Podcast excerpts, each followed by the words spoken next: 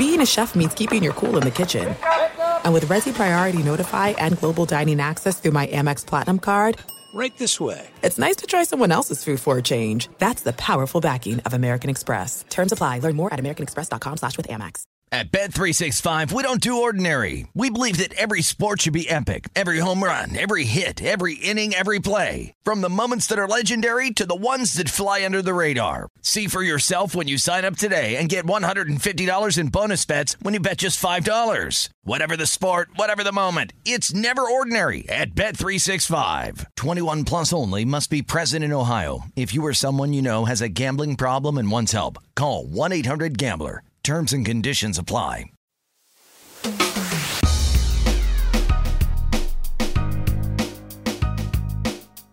Hey, what up? Welcome in. I'm Doug Gottlieb. This is All Ball. Happy Thanksgiving to you. Um, we're dropping this on Thanksgiving. Uh, Cincinnati just played and dominated Louisville, who, I mean, that's an old school rivalry, right? You go back Metro Conference, um, uh, was it Great American Conference, Conference USA in the Big East? Uh, I, I mean, I would guess, I would guess that when the as the conferences continue to expand, contract, and whatever, it would make sense at some point. Louisville and the ACC, if the ACC has any weaknesses or things break off, wouldn't be crazy to see Louisville join the the Big Twelve, where they could get back to playing against Cincinnati and uh, obviously West Virginia already already in the league. But, um, but I, I, bring up Cincinnati because Wes Miller is our guest on this pod, and you know it's interesting. Um, this podcast, and I truly appreciate so many of you who have, uh, for the last how many years have been doing this? Wow, almost almost five years, four years, been doing this this pod.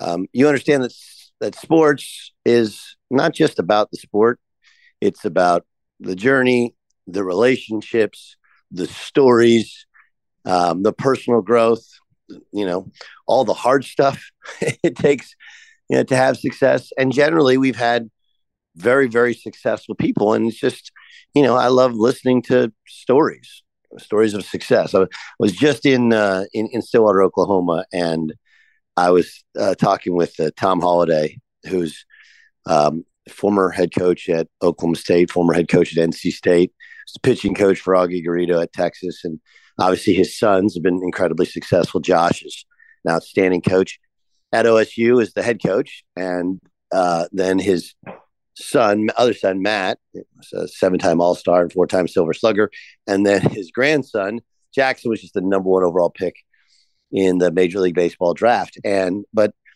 you know, it's like um, I, you know, I, when I, we weren't talking fastballs and hitting curveballs and whatever. We are talking, telling stories and Augie Garrido stories that were amazing, you know. Um, and I, I, I shared stories of my own with with Thanksgiving here. I can only tell you, I, I don't know how it works now. There are so many Thanksgiving tournaments that I'm sure there are a lot of places where uh, you come home from a tournament and you have today off or you have something like today. But I, I do of, of the things you miss about playing, um, Thanksgiving practice, uh, it was actually kind of one of them, right? Because you, you're sitting there and you're working out. It used to be. I mean, this is it, this is what happened at at Notre Dame, and it's what happened at Oklahoma State too. Oklahoma State, we didn't do the night practice, um, but it would always be a really, really hard practice. And then you know you had nothing. Nobody's around in town, and then you had some form of dinner together. At Notre Dame, we all broke off I went to one of the coaches' houses. I went to Terry Tyler's house. Uh, Terry, of course, played in the NBA. He played actually for Dick Vitale with the, the Detroit Pistons. Was an all time great guy. All and he, I think it was his first year as being an assistant. He had just been married, and you know, so it was like his wife's first Thanksgiving, and she she killed it. She made awesome food, and uh, and then the next few years, next three years at Oklahoma State, I think one year we might have been in Hawaii.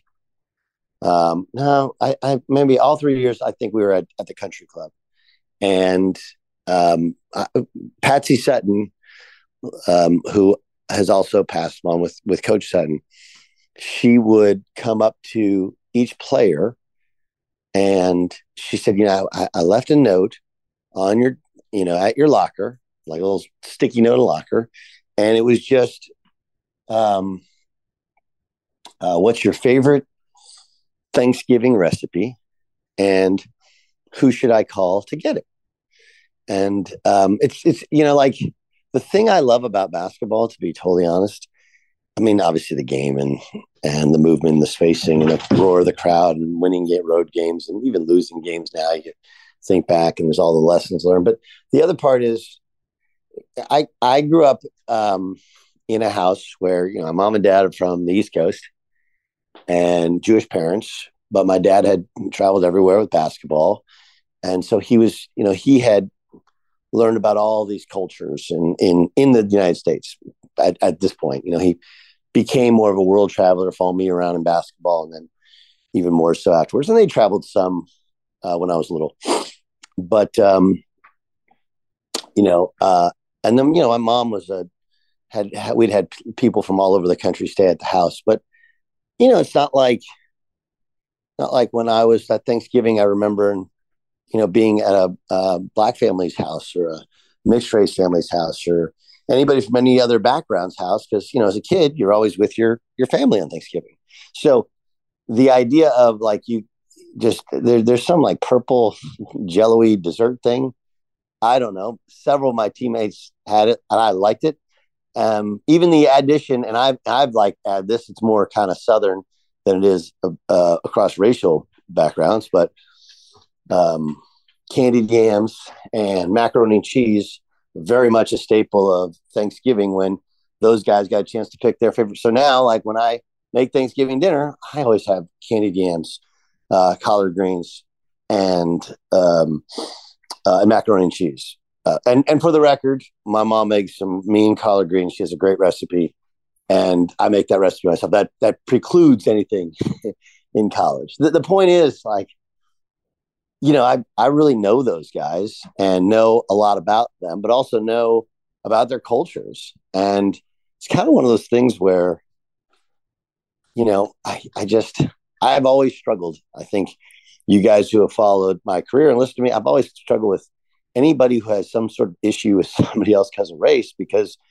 I don't know, when you're playing basketball, you may, you may make a, a, uh, a stereotype of their of their level of athleticism based upon their race, but there's no real negative connotation to any other part. Like like this, like people acting like I I, I don't understand anyone being having some sort of racial bias against one person or another. I, don't like all of all of the things that people are claiming exist so much in sports. I don't think I, I ever saw. I just didn't.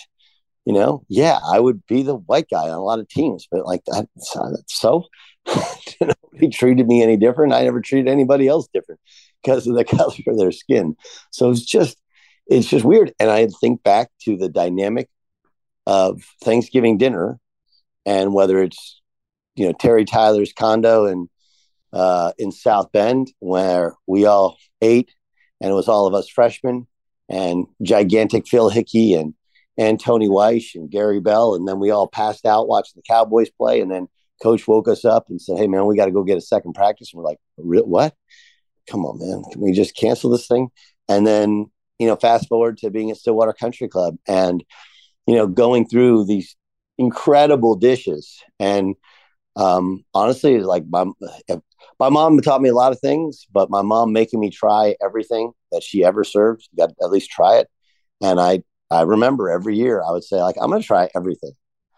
you know, I'm to try everything. And uh, you know, I I to this day I know who likes what dish, and we would talk about it, and we would make fun of dudes, and it was great. So the camaraderie and um, understanding of different cultures and backgrounds. I mean, even Fred Jonzen, who's came from Sweden, and I remember there's a a noodle dish that he liked that it wasn't this obviously didn't have Thanksgiving, and he came to the states and played at Shawnee Mission East, and then eventually became a great player at Oklahoma State. I mean, even that is something that I will kind of cherish. So those little things, the knowledge of your teammates or the kids that play for you, or or anything like that's I, I, don't know on a granular level that's kind of what this is what this is all about right? Uh, as far as the hoop uh, college hoop's been really good. Uh, and you know, obviously there's a there's there's some things that are, are happening that are just interesting you know? I mean let, let's start with i would say november the story's been hbcus are winning guarantee games winning buy games and um, I think a little of it is HBCUs are, you know, they're they haven't yet hit the travel yet. They're not because schedules have changed. You know, you're not catching. I mean, like schools like Southern that win some of these games. You go back a couple years ago, and you know, by the time some of these, you know, Power Fives would catch them, they would be on their like fifth game in six days. The travel is just, and the travel is still going to be hard for them but it's not. It's it's just a little bit a little bit different. But also they have better players because the transfer portal. I mean, there are some good things from it where it's allowed kids to go somewhere and play, but it's also changed very much the the Power Five schools where it, I mean, you're putting together a new team every year, and that's the, your first ball game together, like ever. And if if you've ever, I mean, now obviously coaching AAU, like you add a kid and you collectively have better talent than you had before you added that kid, but you're not a better team until you learn how to play together and you learn how to play for for the coach and all those things. I think that's honestly probably the bigger dynamic. There are, as everybody says in college hoop, there are players everywhere. There've always been players everywhere, but there's especially players everywhere now. Um, and then, uh, so so I think the HBCUs winning games is amazing amazing. Um, I don't know in its sustainability, but we we can't. What we can't do is we can't do the thing that we've always done for every for the big big boys and not do it for the little guys, which means, you know, so oftentimes um, when we get to the NCAA tournament, I'm not saying like an HBCU is going to get um, um, an at-large bid, and it's going to be really hard for them to sustain it because again, their schedules are ridiculous. Um, but we'll do this thing where we'll say, you know, look at this non-conference win, and yet, do you know how hard it is to win a guarantee game on the road? The, the other part to it, and this is a real thing, is attendance is not particularly good in November for these home games, and that creates a much more even playing field. You know, I, obviously at my own mater, Oklahoma State, and one because of football season, two I don't really know November games, but you know they lost to Southern Illinois, and uh, obviously they're they're doing. A, I think Southern Illinois is pretty good, and they they play a style and uh, they have a level of physicality defensively, which Oklahoma State had a big lead, but was unable to sustain it and and end up losing at home. But you know, I when I played there, we would have 6,300 people in a 6,300 place, even for a game like that, and the crowd would give you like 10 points. No way you're going to lose a game just because the crowd wouldn't let you. Wouldn't let you. We played Oral Roberts my first year there. Barry Hinson was the coach, and he was he was crying because he's an OSU alum. He was crying at the press conference. The old girl got us. He was right. Like we didn't win that game. Gallagher won that game, and um, I think that's really changed. As as obviously some schools are going to, you know, the Dukes of the world draw and draw well, and they even with Jon Scheyer, they'll continue to do so. But so if you if you want to break down the why are some of these uh, low majors and HBCUs competitive and even winning these games, I think those are the the factors um, that they still have the energy of taking down David or taking down Goliath. Sorry, as David, and uh, I think they have a little bit better players because guys, you know, maybe on their last stop get a chance to transfer in and they're they're older. Um, and then you know the the lack of cohesiveness of new teams at the Power Five level, and then you factor in the crowds and and, and there's kind of some of your story. Uh, in regards to conference by conference, I'll go through that, but I just I wanted you to have this because uh, Wes Miller is a dude who that's a really amazing story, you know, and and we'll we'll cut a part two when he has time. He was getting ready to leave for Hawaii, but if you ever wondered like how it all happened, and if you you're not familiar with the story, I mean, I am uh I'm not I'm not a big man, Jenny. and Wes is not as big as me, and he became a great player at North Carolina, an unbelievable shooter. But I mean, to to go to to go to James Madison, and then from James Madison walk on at North Carolina, um, and not just walk on, but become a starter and a star at North Carolina is remarkable. And then the next part to it is, um, I, I, actually do. I, I haven't come around on NIL, but I've sort of come around on NIL. I I, I don't. here's the deal. I don't think, in truth, that it's healthy. I, I know it's not healthy to use it as a recruiting in, inducement, and that's what it is. And we all knew it was going to happen, and that's what's happened. But what it's what NIL has done in college basketball is because you know um, so many like you know Oscar Tshiebwe and um, I mean Kofi Cockburn shouldn't have gone pro. He should have stayed. He should have stayed in college ten years, right? Those guys don't really have value in the NBA. That NBA game has changed, and I would expect at some point the college game maybe maybe to follow suit. Maybe I don't know. Depends on what they do rule wise. But those guys are maybe fringe players in the NBA. Maybe some will be, some won't. But we see this. There, there's two different types of players that college basketball has, loves, needs, will always have love, need, are great college players, but they're just not great NBA players. And honestly, um, for one position, it, it can even be hard at times overseas. Point guard, especially, you know, diminutive guards, smaller guards, and what a traditional college center or power forward, like the big guys. And they don't, you know, just don't. It was 20 years ago, Oscar Tshiebwe would be in the NBA starting power forward. Now, like, I don't know. I mean, he's, he's, but he's great in college great. I mean, Drew Timme, the same thing.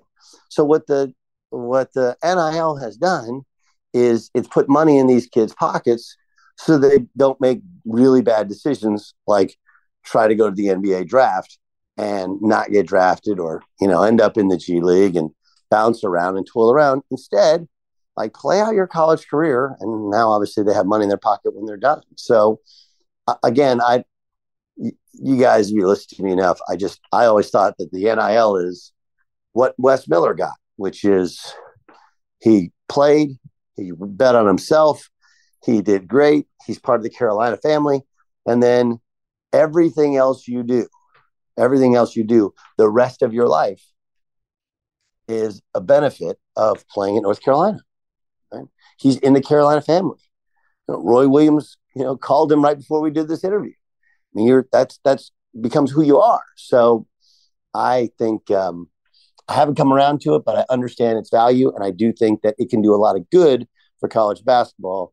Now the question is, can we adjust it to where uh, can we adjust it to where it's not you can't give it to kids who haven't played?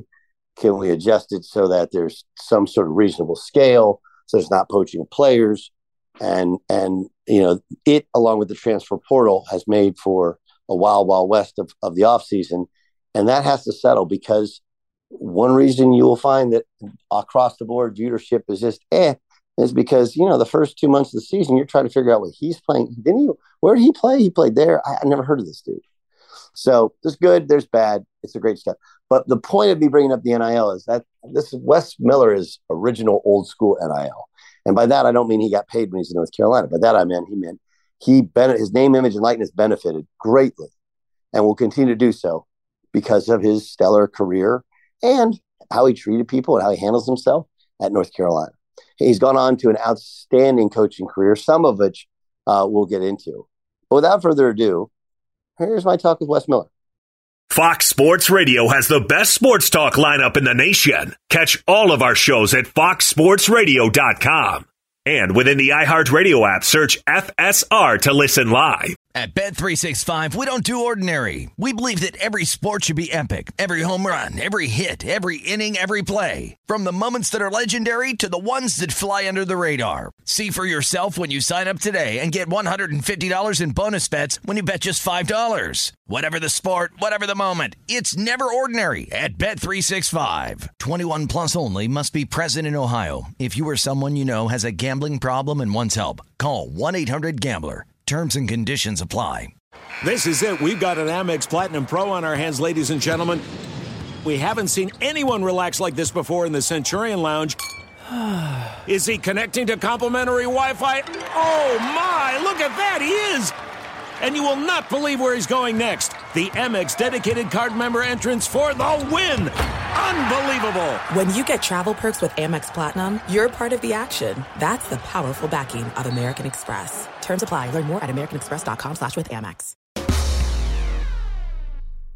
I want to get to where you are now, but where did it start? Well, like when you're first playing hoops is in what town where? First, first ever? Yeah. Oh yeah, uh, Greensboro, North Carolina. Where? Where with YMCA, downtown YMCA, Greensboro, North Carolina, probably four or five years old. I didn't realize you, that that your ties to Greensboro go that like. I mean, in Carolina, like if you're not from there, like you just know, like I know the Triangle.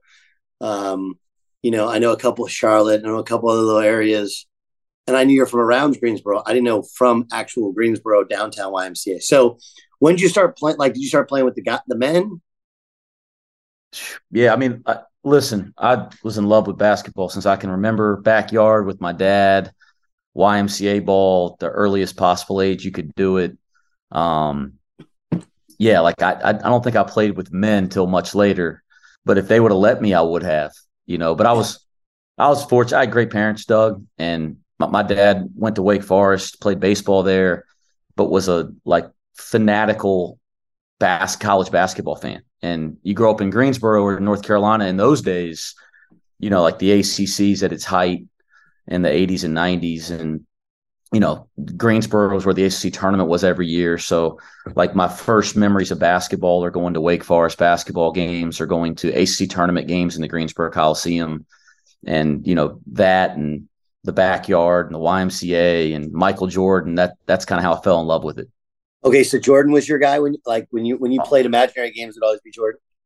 Oh, Michael Jordan, "Come Fly with Me" video was like, or it was a VHS in those days. That was yeah. like, as a kid, I I could quote every line in the video, every highlight. I'd go out in the backyard and try to do it. So that, yeah, that's probably a pretty good picture of my childhood there. I think it's interesting because part of what people struggle to understand when they do the LeBron Jordan comparison is it was just so very different. You know, like he was literally everything, everything in the league. It, w- it was so different. We also didn't have games on as much, so you didn't see everybody. So I guess you saw the Bulls that they play like on NBC, or you'd see highlights, and he was always in the highlights. Right. It was just a very different way of ingesting the whole thing. It's it's like hard to describe to kids now because they can see everything on their phones, right? Um, so they get so much more information and data points. Like in art, how how big of a deal he was when we were growing up. Yeah, there's nothing you can compare to it in, in anything. By the way, like in any industry, like he's the most famous part person in the whole world, right? I mean, like all over the world. Yes. So so when you're growing up, your dad went to Wake. Are you a Carolina guy? Are you a Wake guy? Like, what is I, I you know? Because again, I hated Carolina. Yeah, like well, like I, it was anything but Carolina because you know you grow up in like again I, I was in Greensboro till I was born, and when I was ten, I moved my mom to Charlotte. So, but growing up in in that area in those days, especially, like Carolina fans are everywhere, and they're so good, right? I mean, you know, those are the the 80s and 90s at UNC, right? I mean, you know those teams. You you played with a lot of those guys over the years. So I, we hated Carolina. I pulled against Carolina. I was the biggest Wake fan. I wore the number 22 my entire career because of Randolph Childress, because I was like, he was my favorite player ever. You know, to this day, like he's still The, yeah. the, fing- the finger in the in, in the ACC tournament is still the coolest move anyone has ever done. Right? I, oh, and I was there. I You were at was the there. game? I was I was there. I was at every single game that tournament. So we would go to the Thursday night game. In those days, it was like the eight nine game, and we would watch the. We'd get up. My dad would take us out of school. We'd watch the entire tournament, every single game. Uh, what was it like when you were 10 and you had to move? Uh, yeah, it, it, you know, like any kid, when you move, you know, that's a tough thing because you don't want to leave your friends and your comfort zone and all that. But I then, then Charlotte became home, and I got I dug. Had a great childhood, man. Like two loving parents. Um, you know, so then I spent middle school and a little bit of high school in Charlotte. And as I got into college, I always kind of resonated as being more from Charlotte because that was my formidable years. Um, but I, I not had a great childhood. Uh, okay, so what was high school basketball like? So I went to went to to prep school in New Hampshire, a place called New Hampton School.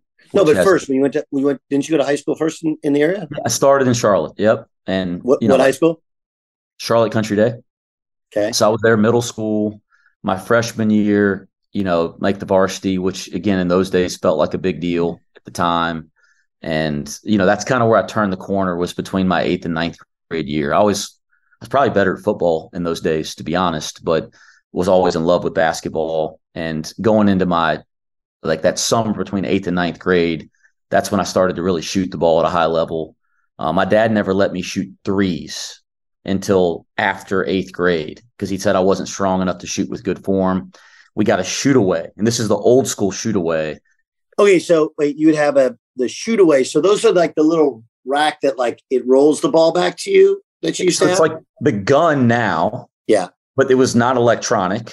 And instead of it shooting it back, it went through that like funnel, and there was a rack like that came all the way out to like the free throw line, or maybe could extend to the three. And you just kind of stand there and grab it off the rack and shoot, or you, you know, like anybody in the backyard, you find these creative ways, let it bounce and catch it off the dribble. But I had I had one and I spent the whole summer on it. And that's kind of where I like really turned the corner and started to identify as somebody that could really shoot the basketball. And I had a really good freshman year. in in your kind of belief system of making a shooter um, is it reps of the same most basic catch and shoot jump shot is it varying it you know two or three things because of how the brain works you know where you do you know catch and shoot dribble right dribble left what's what's your belief in the right way to rep out shots Yeah, I, for me, it always starts, especially with young players, with the fundamentals. You know, and I'm not as like crazy ritualistic about everything being perfect, but you know, having a great release, having great rhythm, um, th- those two things are like prerequisites. Footwork to me, and what you do before the catch is a is always been a really big deal to me as a coach, and was a big deal as a player. Um, and then I think once you establish like the habits of doing those things, that's when I think, you know, you get more advanced and start shooting different ways. You know, like I, maybe as a kid and early in coaching, I was a really big inside foot guy. Like you're, you know, you're stepping in left, right if you're a right handed shooter. But if you're coming off of anything, you're inside foot versus a hop step. I, I think the longer I've coached and the, the more I've I've watched and learned, I, I don't really get into those semantics. My thing is you got to choose something and be really good at it and really consistent with it when it comes to fundamental things. You'll love this. Okay. So, Steph's sophomore year, I go do one of his games. And it might, I actually think it was against Greensboro.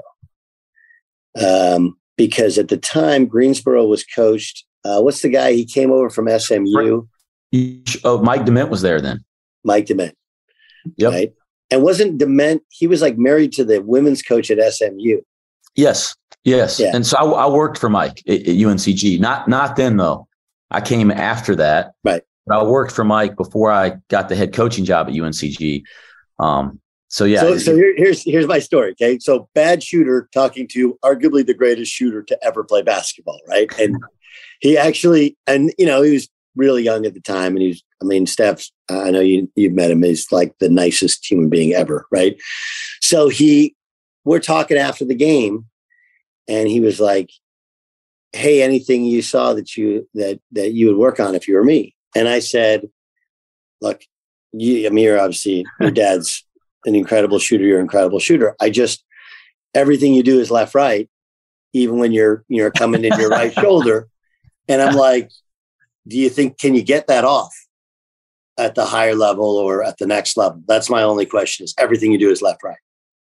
He's like, well, you know, I kind of been tinkering with right left. I just I he I, anyway like what he said was exactly what you said, which is like, you know, I kind of decided I just want to be great at left right, and I'm actually going to work on right left like this summer, whatever. It's funny you mentioned that whatever. But like, why am I giving like I'm like, why was I giving him any sort of advice?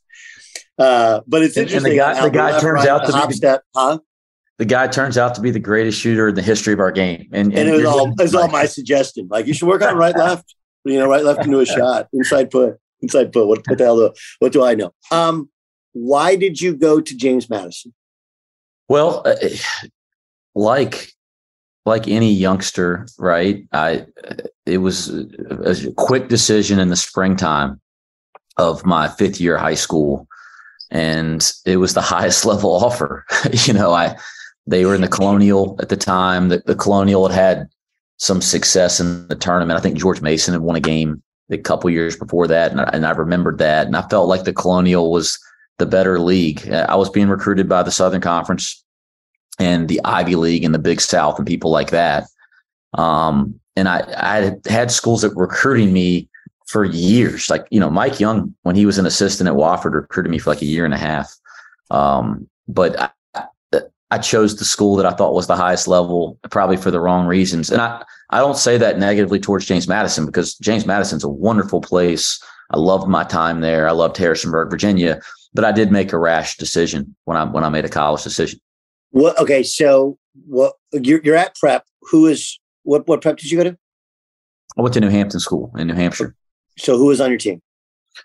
I was there for three years. Um, so, gosh, I, I, played with the the guy that people would know the most is Rashad McCants. He was my we were AAU teammates and great friends, like best friends, you know, through high school. Um, and then he came to New Hampton after I'd already been there a year and we were roommates there for two years. And of course, he went on to be a great player at Carolina and uh, you know lottery pick in the whole nine. Um, but I also played with a guy there named Bernard Robinson who played at Michigan, was a four or five, six year NBA player. Um, tremendous, tremendous talent. Uh, Mike Roberts, my assistant here. Uh, I mean, there's a, I mean, there's so many guys. I probably played with 20 some Division One players in three years there. We we had so many really good players. There's so many preps now that are not really preps, right? They're just basketball schools. What Was yours? What was your experience? New Hampton's a great school, and it, and honestly, was a life changing experience for me. Um, it's uh, it's up in the White Mountains in New Hampshire. You know, I'm coming from the south, um, so the the winter took some adjusting and all the snow, but just tremendously caring people. I, I had a, a high school coach that was a great mentor in my life, Jamie Arsenault um, he was a great coach, a great motivator, but also just a great person. Like had a had a great family. Would would make us feel as players like we were a part of his family. And then I, I'm, you know, you're a junkie like I am. Now you put me somewhere where I can walk out of my dorm and get into the gym 24 hours a day. I was going to be really, really happy. So from a academic standpoint and an environment, my parents were really happy because they knew I was in a great place. And from a basketball standpoint, I was really happy because I could work out as much as I wanted. And I was around a bunch of other players that were trying to do the same thing I was. It was neat to go somewhere and be around 13 other guys that were trying to play college basketball. Um, you go to James Madison, who's your head coach? I played for Sherman Dillard when I was oh. Okay. Year. Yeah, who's great guy, yeah. did a great job there. And, you know, now I was with Fran at, at Iowa. Yeah, he's been a fan for, for forever. Okay, so what was freshman year at for the Dukes like? Well, you know what? It was like most freshman years. It was like up and down.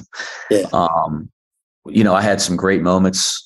You know, I think I scored in double figures a bunch of times and had some great games where I hit a bunch of shots and hit a bunch of threes and felt like, you know, I, I was having a good year. And then I had some moments where I stunk, you know, and we had a team that was gifted, but was up and down and probably by the end felt like it was a disappointing year. I think we won 15, 16, 17 games, but could have won 20 plus. Um, you know, but I had great teammates, still lifelong friends. I, I will say this, Doug. On senior night, it was one of my favorite memories from college basketball. Uh, we were playing against VCU, and they were they were really good. And this was Jeff Capel's team, and I hit two free throws with two seconds left, down one to win the game. So that was kind of like a highlight of the year. Was to, to so that was your last. That was your last game, home game at James home, home, yeah, last home game. Yeah. Okay, so how did it how how did it work in terms of uh, of leaving? You know, now put your name in the portal. Back then, you know, yes, to, you go meet with your coach. Um, but in give me the progression of you lose in the Colonial tournament, and what happens? It, it wasn't one of those things where it was like I was going to leave, uh, you know. Um, but as the spring went on, uh, there was some stuff going on in the program at the time with within the locker room, and I just got to the point I think late in April where I just said, you know what, like I've spent my entire life trying to get to college basketball. Like again, it was like a dream to be a yeah, player. Um, and you know, this this isn't the kind of environment that I want to, you know, be in for my whole career. Like I, I want to, I'm looking for something a little different. And so late in the spring, I made a, a choice to transfer in light of some things that were going on. And, uh, you know, I honestly was looking, Doug, to go to either Columbia or Penn. So Fran Dunphy was at Penn and Joe Jones was at Columbia. One of my assistant coaches from high school was an assistant at Columbia. You know, I visited both places. I don't think Fran really wanted me that bad. So I think we could sense that a little bit because at the time he, he really had Penn rolling. And Joe had just got the job at Columbia and he wanted me badly. And I really wanted to go there. And during that process, and I in my head, I kind of decided I was going to Columbia. Uh, Roy Williams got the job at North Carolina. He left Kansas to go to Carolina. Um, I knew his assistant Joe Holladay, because they were recruiting Rashad McCants while I was in prep school, and they would call my phone because you know this is when cell phones just came out. So Rashad did not have a cell phone, and I did. So all these coaches would call my phone to recruit Rashad, and some of them would be nice enough to talk to me. Most of them would just ask for Rashad. Uh, but Joe Holladay, who's like one of the great guys ever and another mentor in my life, he'd always, you know, he, he's calling my phone to recruit somebody. So he would actually take time and talk to me. And we got to chop it up quite a bit. So when they got the job at Carolina, I don't know how they got the information, but they called me, said I, they heard I was transferring and they wanted to talk to me about a, a non scholarship role uh, coming there. And I went to visit Carolina with my dad in May.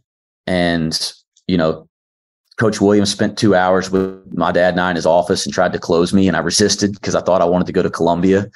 And after a couple of days, I kind of came to my senses and, uh, and, and chose to, to take the path to go be a non scholarship player at Carolina. And honestly, Doug, the main reason was that I knew I wanted to coach. And uh, Co- Coach Williams was adamant that he couldn't promise anything from a playing perspective but that if I wanted to be a basketball coach, that he would help me and that Carolina would be a great place for me. And that was kind of the defining moment, my decision. Did he help you? Whatever he promised me that, and my father that day, in, in that two hours we spent in his office. And now that I've been through year one in a program like this, the fact that he spent two hours with me still blows my mind to this day because I wasn't that good. Um, but whatever he promised me then, he has followed through times a thousand. I mean, how much he's helped me. I, like I said, I have tremendous parents. Like my mom and dad are tremendous people. And if nobody's been more important in my life than them, but outside of that, you know, his impact on my life would, would, is, it's so great. It's hard to put into words. Um, so he's helped me times a thousand. In fact, I talked to him two hours ago. So he's, he's been great. It's interesting because uh, my experience is the same with my college coach. Um, and even uh, Coach MacLeod's obviously not here, um, but Fran, Fran McCaffery, who recruited me to Notre Dame. I, I think it's one of the things that we do a bad job of helping maybe the media or kind of the general narrative understand about college athletics. Like you get more than like, well, you get get the, a degree, you get the paper. Like, yes, that's important. There's a litany of jobs you can't have unless you have that paper. But more than anything, like you usually get a father figure. Okay. You get kind of a family, right? Like a basketball family, and they will help you out. And Um, one, we diminish that with every transfer. You and I are both transfers. Um, but it is there's there's a there's a value there which I don't think people understand. You're in the Carolina family, you're in the Carolina basketball family, you're in Roy Williams family, as well as you're part of all the lives of the players who you played with. Like that's a really powerful thing that we do a bad job of helping people understand the true value of the experience. That's so well said. I, no question. And being a part of that hasn't just helped me in, in life, like it's impacted my life, right? It's impacted who I am and what I believe in and in, in a really positive way. And like like Coach Williams has as much to do with that as anybody, but it's much broader than one person because of the things that you're a part of, as you mentioned. That well said. What what was the moment like when what what happened first? Did you start first or get on scholarship first? No, so set, you know, you know, those days you transfer, you got to sit, as you know, when you went yeah. to Notre Dame to Oklahoma State.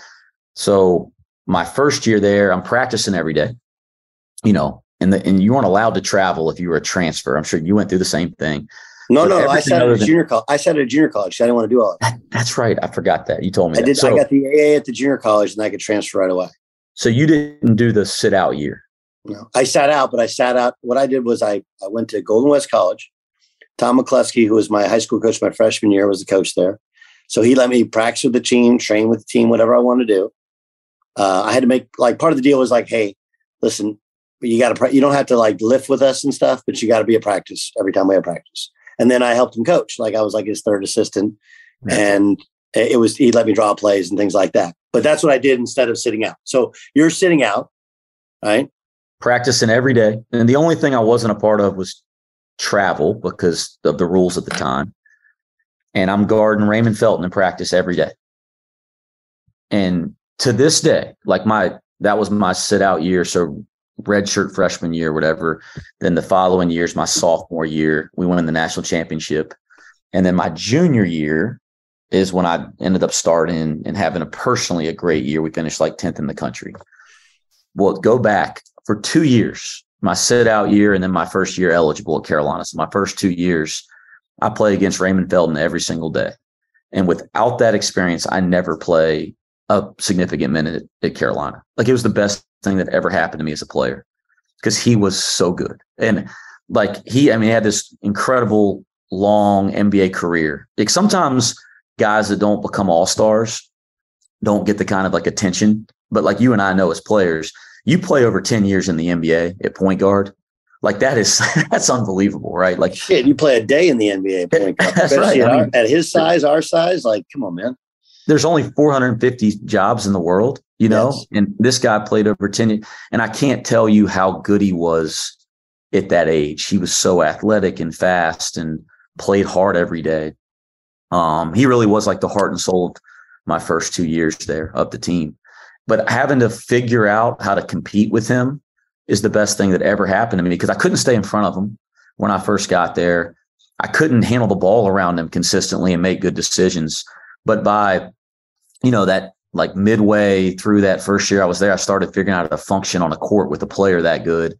And I really credit him to being the reason that I was able to defend at a really high level when, I got my chance a couple years later. But I got a scholarship to answer your question the second year I was there. So my my second year at Carolina, my sophomore year, they rewarded me with the scholarship, um, even though I didn't have a real significant role in that team. What was it like to play against Wake? Well, it, like I was a kid growing up as a Wake fan, but after being at Carolina for a week, like I felt like a week. I, yeah, like it, like I felt like my dad had just brainwashed me my whole childhood. Like it's like, oh, I saw the light. Oh, you hated you hated them too. You're like, why did I hate them? like this, this place is great. Awesome. Right? so uh so no by that point it, it didn't matter I, i'll tell you though like i really wanted to go to davidson out of high school and they you know coach mckillop recruited me but they never offered me and they kept coming back and watching and that's yeah. where i wanted to go to school like i you know again i grew up in the area in charlotte and and so we played davidson you know, when I was in college, I felt like that was my Super Bowl. I wanted to beat them so badly because I felt like they'd passed up on me, that type of thing. At Bet365, we don't do ordinary. We believe that every sport should be epic. Every home run, every hit, every inning, every play. From the moments that are legendary to the ones that fly under the radar. Whether it's a walk-off grand slam or a base hit to center field. Whatever the sport, whatever the moment. It's never ordinary at Bet365. 21 plus only must be present in Ohio. If you or someone you know has a gambling problem and wants help, call 1-800-GAMBLER. This is it. We've got an Amex Platinum Pro on our hands, ladies and gentlemen. We haven't seen anyone relax like this before in the Centurion Lounge. Is he connecting to complimentary Wi Fi? Oh my, look at that, he is! And you will not believe where he's going next. The Amex dedicated card member entrance for the win! Unbelievable! When you get travel perks with Amex Platinum, you're part of the action. That's the powerful backing of American Express. Terms apply. Learn more at americanexpress.com slash with Amex. Winning a national championship. What do you, what what are your mem- your personal memories of? Man, it it's like a blur still to this day. Like that run in 2005, that was my second year there.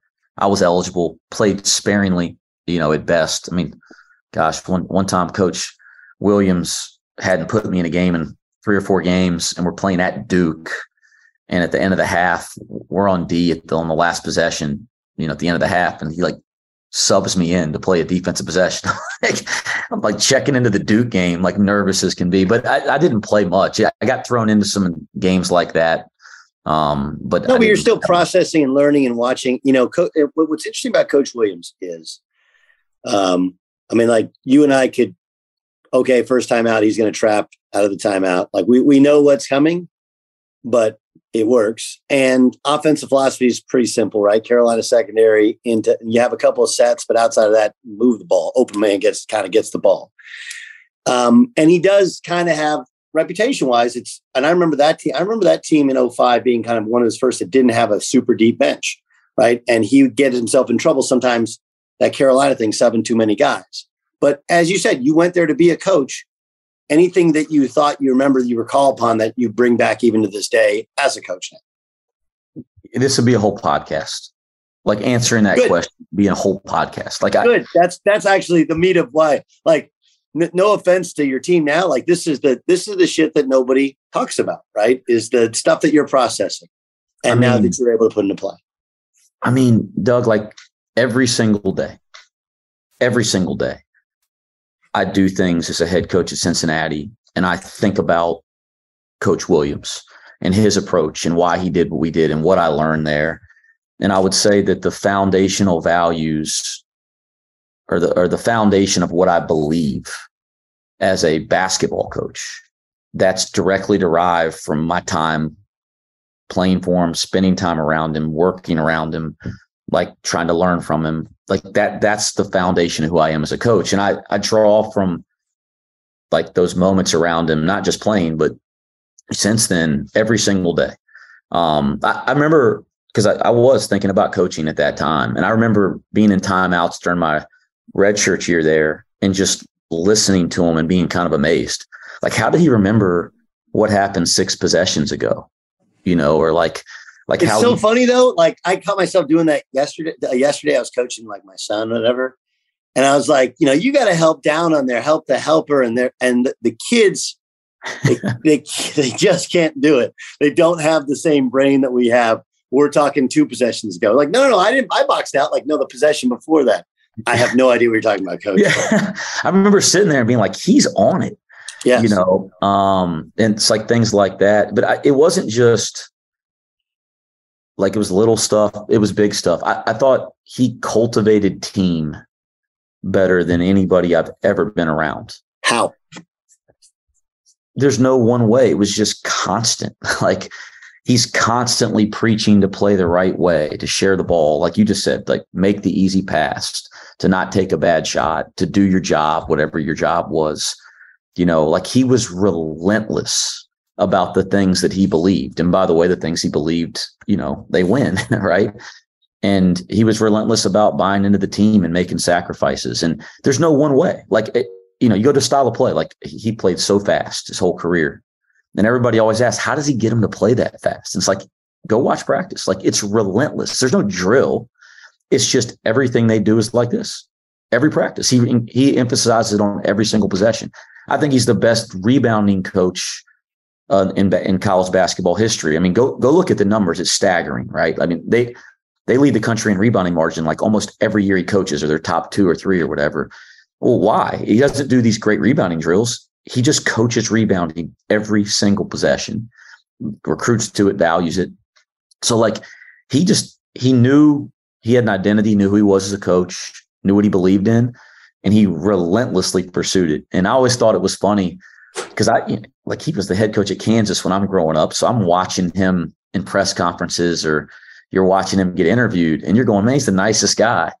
And then you get out and practice, and you, man, whoever that guy was on TV, that's not the guy I'm playing for. Like he, no. he, was, he was like really demanding, incredibly competitive. Maybe as competitive as anybody I've ever been around. Now he was big on short practices in conference play, right? Like that's the again. I, I'm just going. I'm not. I didn't play for him, so I remember like he was big on saving your legs, but it was also like that's how he's been.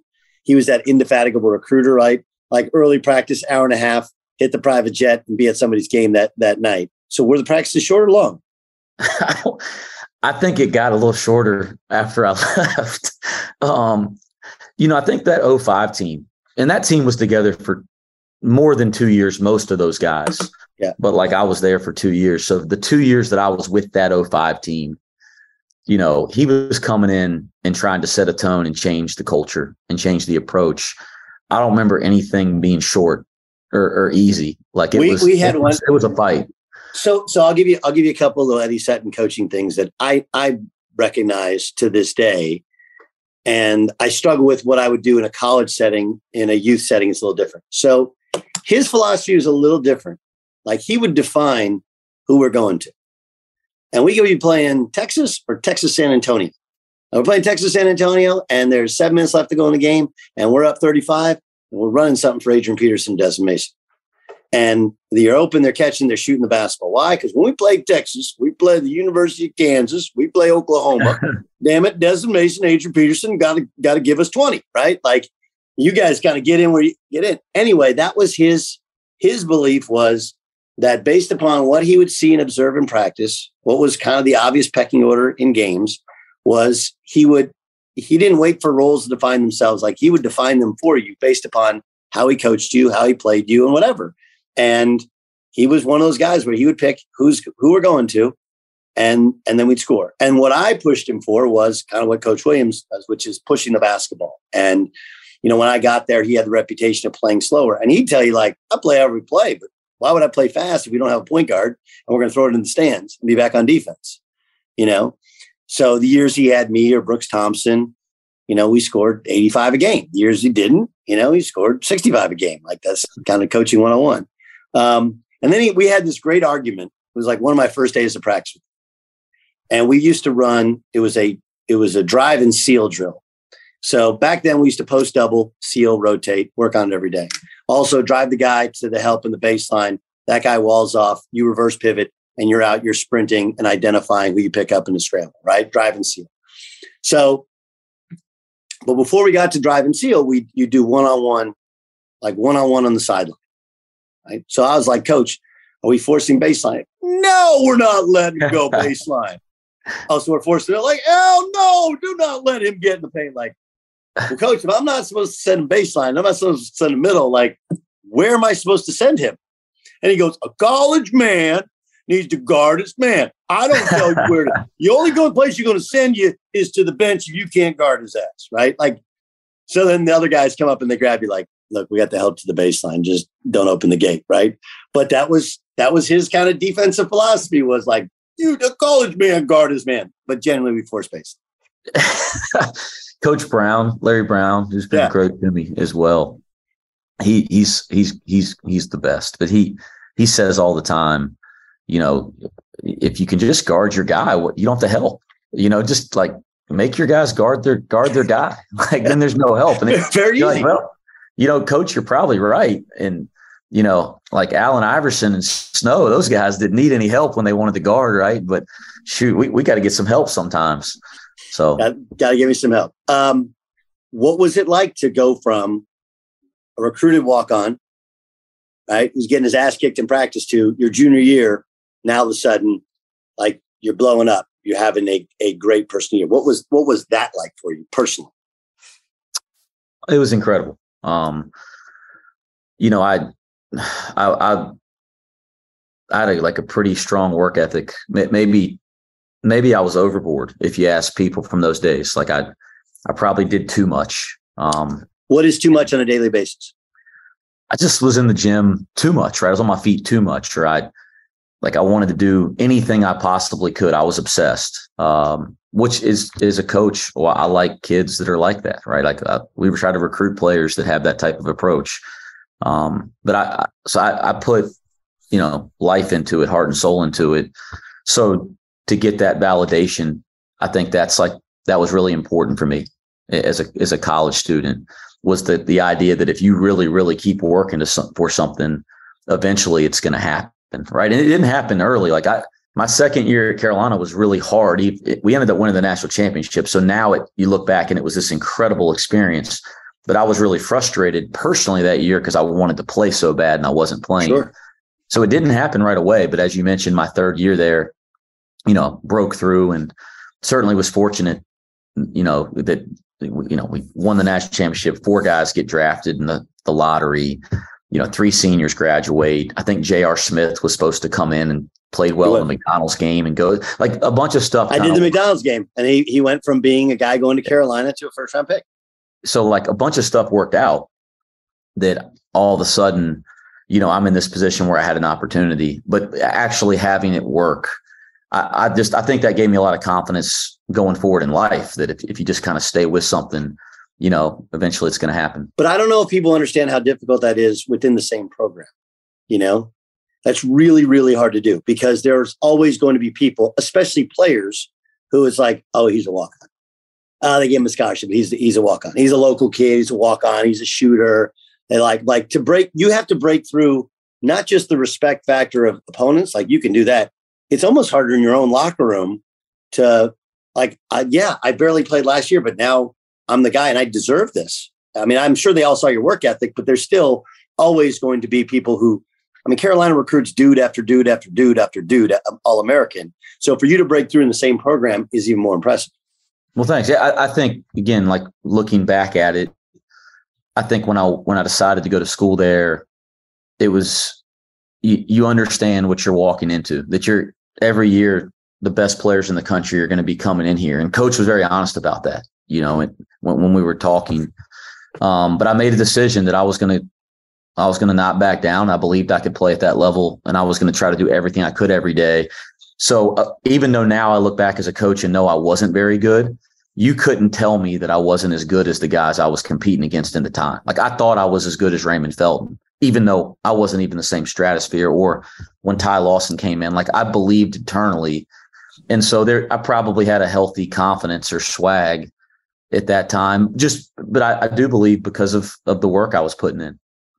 Um, I know, you, I know you got to go, but I want, want to, I want to ask you this. Okay. So we're talking roughly 10, 15 years later. If I would have told you that this, the, all this success at Greensboro and now being the head coach at Cincinnati, and you had a bunch of different options on where to choose for your next, you know, you, you were offered jobs several, several times over. Um, what would your reaction to your success as a coach be like if I would have told you that when you were a college player? Wow, it's a it's a great question. I'm trying to answer it really honestly. My, I don't know. I mean, I think I'll give you the, what I think the real answer is. As a college player, I was probably, you know, ignorant enough or naive enough. Think you could do it? Think, oh yeah, yeah. I'm gonna get. I'm, I'm, you know, I'm gonna get into coaching and have a lot of success. Um, as I got into coaching at an early age, um, and actually realized how difficult this is, and how small. I mean, we're in a small niche business, right? I mean, there's only 350 some jobs, Division One in the entire country. I think after my first two or three years in coaching, I my perspective changed. I got a lot more respect for what this is. And if you'd asked me what I thought then, I would say man, I'd be the happiest person in the world knowing this was going to happen because that means I'm living my dream out. And my dream has always been to be a head coach and to coach somewhere where there's tradition and history and it really, really matters. And now I'm doing that. I mean, I'm, you know, like I had this great playing career at North Carolina in a place like that. Now I'm coaching at a place like that. And that's, that's kind of always been the dream. And not only that, somewhere that like identifies with you know my values. Like I, I think at cincinnati there's just a lot of shared values between what i believe how i believe the game and a program should be approached and what people here value. So yeah like I, i'd have said man i'm living my dream. Now in college who knows? Because i was a dumb college student but who knows? You know you know uh, i would say a lot of people would think wes miller would recruit other wes millers right guys? But i i actually think and you again tell me if I'm wrong, but you talk about the fundamentals of who you are as a person. You can recruit other Wes Millers; they just may not be, you know, five ten kids from from Carolina, right? It's the it's the intense focus and desire and the the gym rat, the toughness that you had. Is that fair? Is that are those the the things you look at when you're trying to recruit a player? Yes, I want another Wes Miller, but I don't necessarily need another Wes Miller in terms of size. I don't want to recruit anybody that's built like me. Yeah. that's true. I don't know. You shoot like if you can shoot and pass like you, you're there's there's a there's definitely an intrinsic value there. Uh, you, you know, I, yeah. So I don't. I definitely don't try to recruit my physical dimensions. Um, but I, it's a great question. What what we value in recruiting is edge. Like we we want guys with some serious competitive edge, and you know how you, you can see it when you see it. So like that's the one we want guys that absolutely love basketball, that are like truly passionate about it. Um, and we want dudes that love to work at it, that like love the day to day process of growing and getting better. Um, and, and certainly we're looking for, you know, people that value education and all that. I'm not diminishing that, but if we're just talking hoops, that's and I, and I think that aligns with the way that I thought about it as a player and the way that I still think about it as a coach. And you know this, we're all better coaches when we have shared values with the people around us. And so, yeah, we're looking for that. We got a kid committed to us right now. He, he signed, so I can speak about him publicly. His name's Jizzle James. He's Edgerrin James's son. Yeah. He's a top 50 point guard in the class. I, I think he's the best point guard in the dang class. And he is the toughest dude. He's the hardest worker. He has a crazy competitive edge. And so, like, you're right. Now he's six two and you know, really explosive and strong and got got good dimensions. So he looks nothing like me, but but shared values in terms of the other stuff.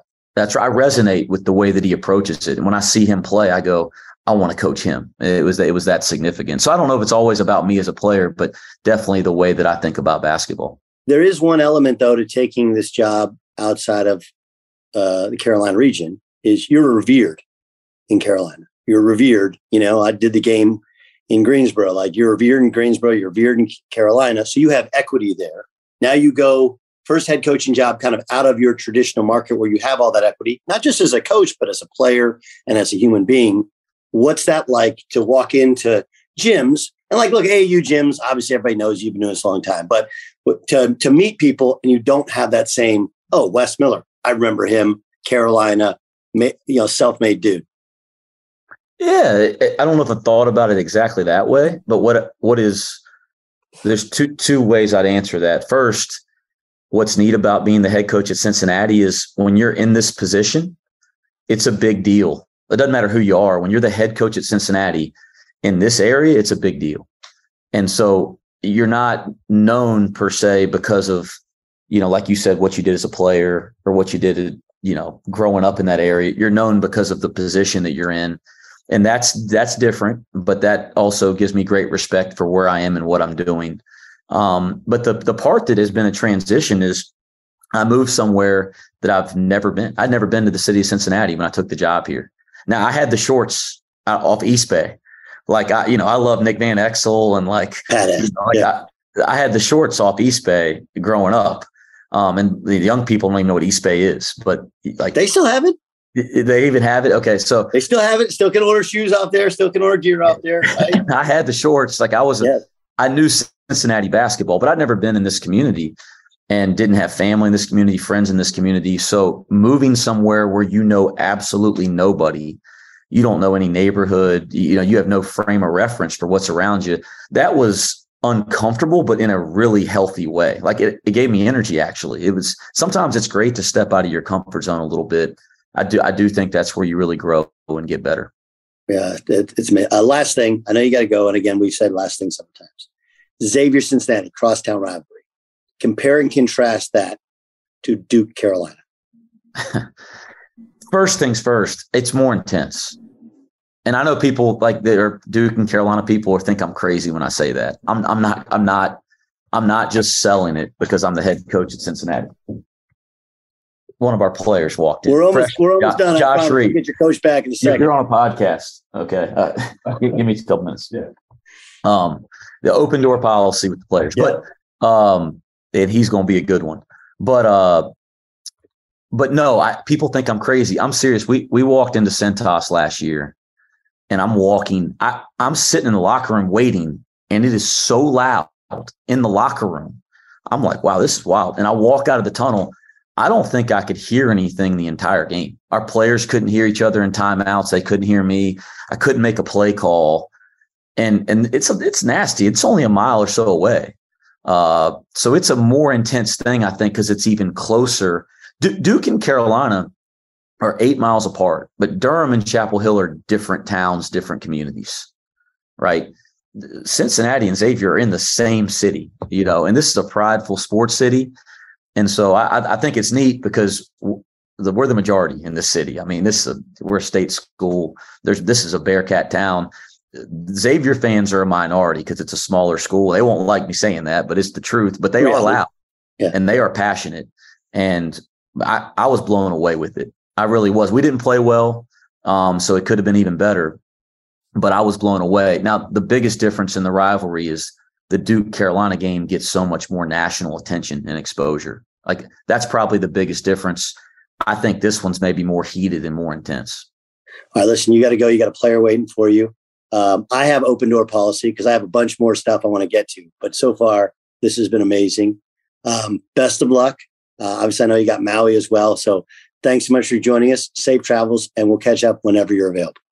Thanks, Doug. I, you know, growing up, I was a huge fan because there there weren't many guys. There weren't many short white guys playing high level. We, we got we got that's the podcast we should do. Yeah. Okay, is we just go through all the because I don't know if you remember. Here's a guy, state of Ohio remembers Jay Burson. You ever heard Jay Burson? No, no. Jay Burson was at Ohio State. I think he was like 22, 23 a game. Baller. He broke his neck, I guess, against Iowa, right? Never the same. But like it was Scott Skiles and Jay Burson, like in the Big Ten. Like you you you'd scan the TV and you go like, oh, Bobby Hurley looks like me. Wes Miller looks like me, right? That's yeah. the guy. And there was, there, there's no question. Guys. Like you try to, I try to figure it out in high school all the time. Like, can I do it? Like I know I can do it, but where are the examples? You know, totally. you, Doug Gottlieb, you know. And by the way, like I can shoot better than him. Like totally. But but you were you were one of my you were one of my favorite guys to watch because you created some belief and you were a way better player than I ever dreamed about being, obviously. But um, so I was always a fan growing up. Well, well the, the, likewise, even covering you. So let's do it again. Get your player. I mean, I really appreciate your time. Anytime. Thanks, Doug. Thanks, Wes. All right, that's part one. He's committed to part two we'll take a we'll take a deep dive in and uh, and and get into more of the coaching stuff and and he he we'll talk about a couple of jobs that people thought he was going to get and he didn't get and what Cincinnati's been like and how they can take the step to getting Cincinnati back to where it had it been not just with Mick Cronin but obviously with Bob Huggins. How hard is that to do? We'll, we'll discuss next time. In the meantime, uh, hug those hug those kiddos and uh, be kind to your elders. Hope you have a wonderful Thanksgiving. And the intent of dropping it on Thanksgiving Day is so that throughout the weekend, a lot of you are taking long trips. Uh, hope you're nice enough to plug in the podcast. Any of them. There's you go back. There's some great stuff in here. Um, you kind of go back through the catalog and and, and look. Um, anyway, uh, a reminder: the Doug Gottlieb Show is daily, so it's it's actually now three to five Eastern time. And then at five, we drop a live pod, and it's called In the Bonus. You can download that anywhere, you, even where you download this podcast. Hope you enjoyed it. Hope you have a great weekend. And we'll get back to talking more of the granular details of of hoop upcoming. I'm Doug Gottlieb. This is All Ball.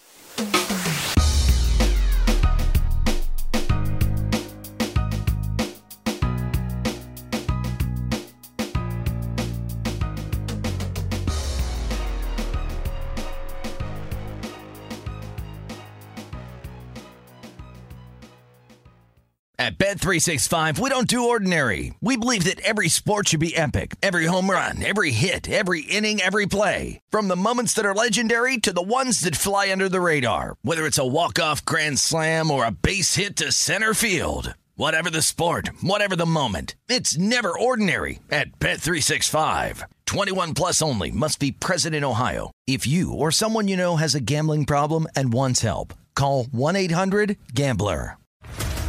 What's up, everybody? This is Stephen A. Smith, host of the Stephen A. Smith Show podcast. Tune in every Monday, Wednesday, and Friday at the very least as I bring you all new episodes that feature the biggest headlines in the world of sports, pop culture, business, and I answer your phone calls and respond to your tweets. You'll hear my unfiltered opinions and straight shooter interviews with top celebrities and game changers. All that and more. So listen to the Stephen A. Smith Show podcast on the iHeartRadio app, Apple Podcast, or wherever you get your podcast.